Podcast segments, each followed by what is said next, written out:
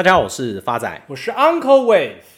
发仔，你知道吗？昨晚 Uncle 回家的路上，发现有陌生人一路尾随。我一度认为是不是理财干花王的粉丝认出我来，不好意思跟我打招呼，于是很开心的准备握手跟他寒暄。殊不知这位朋友只是掏出敬老爱心卡还给 Uncle，并说声：“阿贝，你东西掉了，下次要小心哦。”亏 Uncle 还误解他身份，白开心了一场。其实这社会就是这个样子，处处充满着误解。Uncle 在此举个例子。观众普遍认为，演艺圈竞争激烈，女艺人为了维持好身材，要么就健身，要么就整形。殊不知，日本就有一位天后，只靠着不吃午餐就维持她的美貌至今。Uncle 是在讲安室奈美惠吗？还是滨崎步？违います。错，这位日本天后正是我们的中岛美嘉， 因为他常常中岛美嘉。再来一个，不是 Uncle，你讲上瘾了是不是？曾经是诺贝尔和平奖的得主，被人民视为是实际上的缅甸总理，同时也是缅甸国父的女儿翁山苏姬。老百姓的普遍迷思都会认为，像这种背景，家族人员必定个个从政。殊不知，翁山苏姬的哥哥却是一路开计程车提拔他长大。不是 Uncle，我查维基百科都没有这些资料，你是怎么知道的啊？发仔，这明明就是 common sense。翁山苏姬的哥哥不就叫苏姬大哥吗？叫这种名字不去开计程车能够做什么？你跟我讲。你看超烂的。Uncle 之所以用这两个小故事举例，目的就是要让大家知道，这社会上存在着太多误解，投资市场也是如此。就像今天 Uncle 要跟各位亲爱听众朋友分享的书籍一样，书名叫《持续买进》，它的作者是资料学家和投资专家尼克马朱利。他在书中使用丰富的资料数据去挑战一些常见的投资迷思，透过客观的思考方式加上正确的投资心态，让投资人建构属于自己的投资理财方式。作者鼓励我们不要只依靠直觉或盲目接受投资建议，而是透过客观的数据分析来形成自己的投资策略。作者身为资料科学家的优势，提出了持续买进的投资策略。他在书中强调，无论是牛市还是熊市，只要长期的持续购买，就可以稳扎稳打的累积财富。这种策略获得的报酬，甚至超越了那些只在市场低点时购买的投资者。Uncle 帮各位亲爱的听众朋友整理此本书的四大重点。第一个，理财最大的谎言。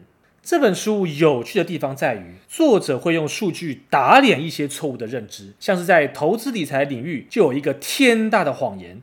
作者炮轰那些所谓的财经专家，过度提倡省钱致富的论点，像我们常在网络或报章杂志上看到这类的标题。省下每天一杯咖啡的钱，几十年之后就会成长好几百万，或其他类似省吃俭用的小诀窍。但是作者指出，像在美国，所得收入属于后段班四十个 percent 的家庭，他们税后的收入和生活的支出只能勉强打平而已。对于这些人来说，如果他们光是靠着省吃俭用，反而会严重影响到生活的品质，导致吃得不健康，生活更不开心。因为光是基本的生活支出就已经占据了他大部分可运用的资金，这时候还要叫他们少喝一杯咖啡，甚至少吃一顿大餐，说这样就可以致富。作者认为这就是最大的谎言。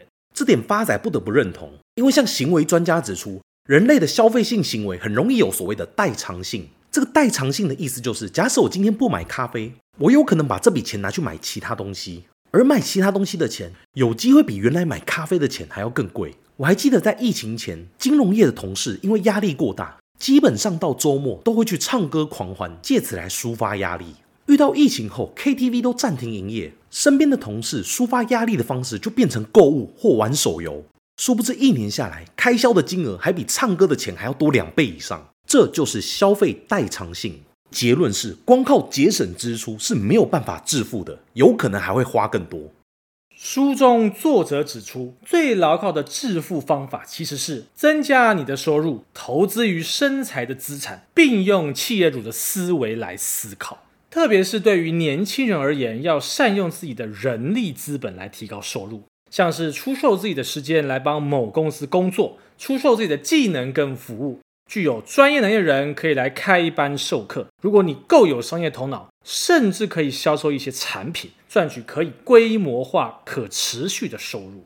换句话说，就是利用自己的专业来斜杠出额外的收入。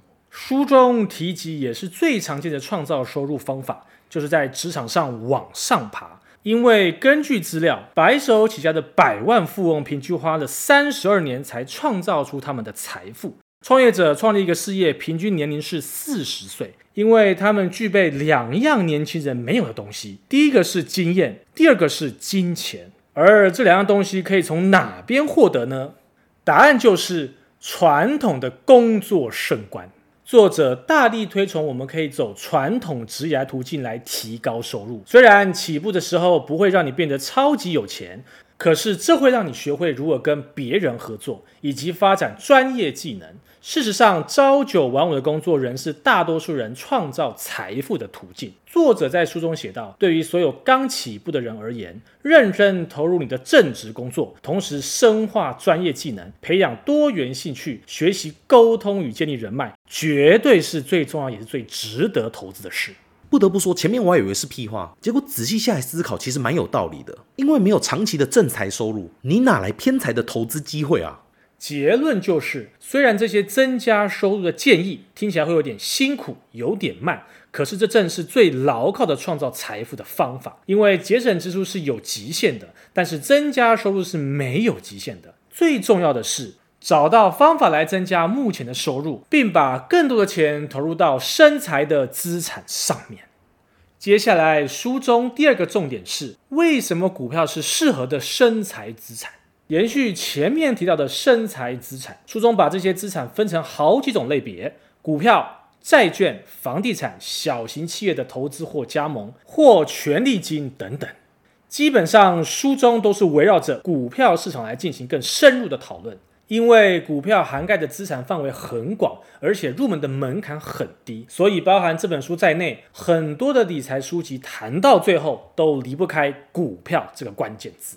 而这个涵盖范围很广，指的是在股票市场里，你买得到债券的 ETF，你买得到不动产信托，你买的公司股票本身就代表真实在运作的企业，这里面当然也包含产品跟服务的各种交易。而入门门槛很低，代表的意思是你可以只花几千块、几万块就买到股票，相反的，你必须花几百万甚至几千万才可能去买债券或房地产。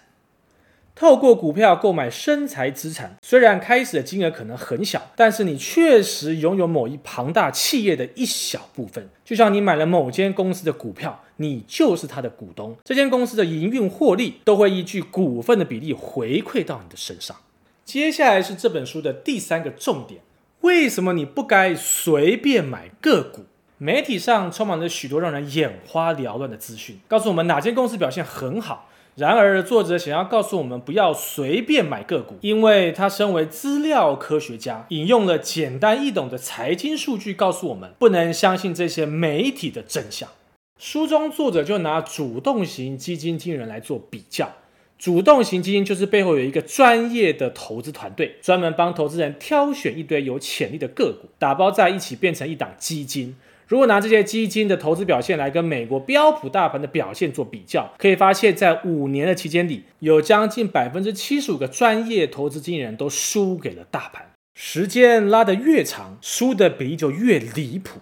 大家想想，就连这种全职的专业团队都难以打败大盘，你就可以知道，像我们这些投资人挑选不熟悉的个股的胜率是非常低的。作者在书中指出，在股票的世界里，有太多的例子显示，极少数的人才可能连续十年打败大盘，但是却在第十一年翻车，甚至倒赔。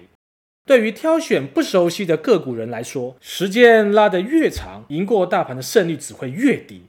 当然，书中作者也不是完全反对我们挑选个股。如果我们只是拿资产的一小部分来小试身手，让自己对股票市场有一点参与感。这种心态反而更健康，而书中建议投资人购买个股的比例应该是占总资产十个 percent 左右。第四个书中的重点是什么时候买卖股票比较好？关于买股票的时机点是一个大家经常关注的重点。但是作者在书中强调，无论是牛市还是熊市，只要长期持续的购买，就可以稳扎稳打的累积财富。作者计算了两种投资方法，第一种叫做平均成本法，第二种叫做逢低买进法。发展，你听到这里，你会觉得哪一个会有更好的报酬呢？一般都是选逢低买进法吧。我在低点投资，怎么可能赚的不多？你看，这就是 Uncle 前面所提到的投资上的迷思。书中直接给出结论：增加股数比找到低点在累积财富上更为重要。因为当你想要低点买进时，你直接会遇到第一个问题：什么时候是低点？现在是低点呢，还是两个月后？而这个问题的答案也是非常直接的：Who knows？就连苏基大哥都不知道这个答案。Uncle 在此举一个简单的例子：有一档股票从一月份十块钱，一路每个月跌一块，跌到七月份时剩下四块钱。之后每个月反弹一块钱，到了年底价格回到九块钱。这时候有两个投资人，分别是愚蠢的发仔跟正常的 Uncle。他们两个人都是以每个月一万块申购该档股票。Uncle 从一月份一路买到十二月，而发仔从七月份最低点开始买进。最终结果，Uncle 从高点开始投入该档股票，且最后的报酬率也相较发仔少了五个 percent。但因为 Uncle 不论其股价的高低点都坚守纪律，持续每月定期定额一万，因此累积到的股数相较于发仔多了将近快一倍，因此总报酬也比发仔多。另外，该股票如果还有额外配息，那么 Uncle 的整体报酬又会更高了。从这个例子中，我们就可以知道，持续买进累积股数，比在存股路上找到相对低点再投入来的更重要且关键。书中的重点是在股票市场中，长期来说，大多数的时候是上扬的趋势，而使用平均成本法傻傻一直买的人，虽然会买在一些历史高点，但是他从来不会错过任何的上涨。这也是本书的书名要告诉我们的道理：持续买进。你应该尽早投资，而且要经常投资。至于何时该卖股票呢？作者也整理出三个重点：第一，降低风险的时候，借由资产再平衡，调整手上不同类型的资产占比，目的是为了避免股市大跌时对投资组合造成的重大影响。发仔简单举个例子，假如我的投资组合占比是股债各五十个 percent，但是由于股市大涨，股债比重来到了六四比，因此我要调整股票的部位来继续维持我五五的比重，这就是所谓的资产再平衡。接下来第二个股票该卖的时间点是摆脱过度集中的持股，或是持续亏损的部位。作者建议的做法是分批出售，避免卖出后价格反弹，最终导致错误的学习心态，纪律瓦解。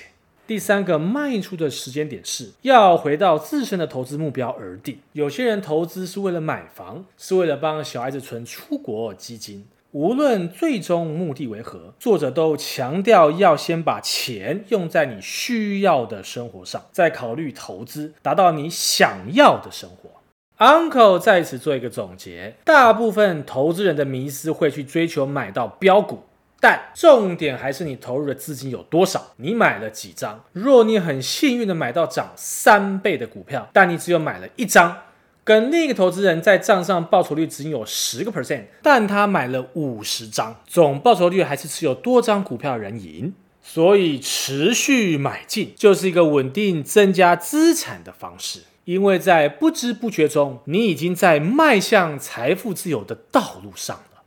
Uncle 最后再次感谢各平台新朋友及老朋友的留言支持。由于本集录制时间过长，Uncle 脑部已经缺氧，相关留言将在下集一并回复。谢谢大家，我是 Uncle Wave，我是发仔，我们下次见。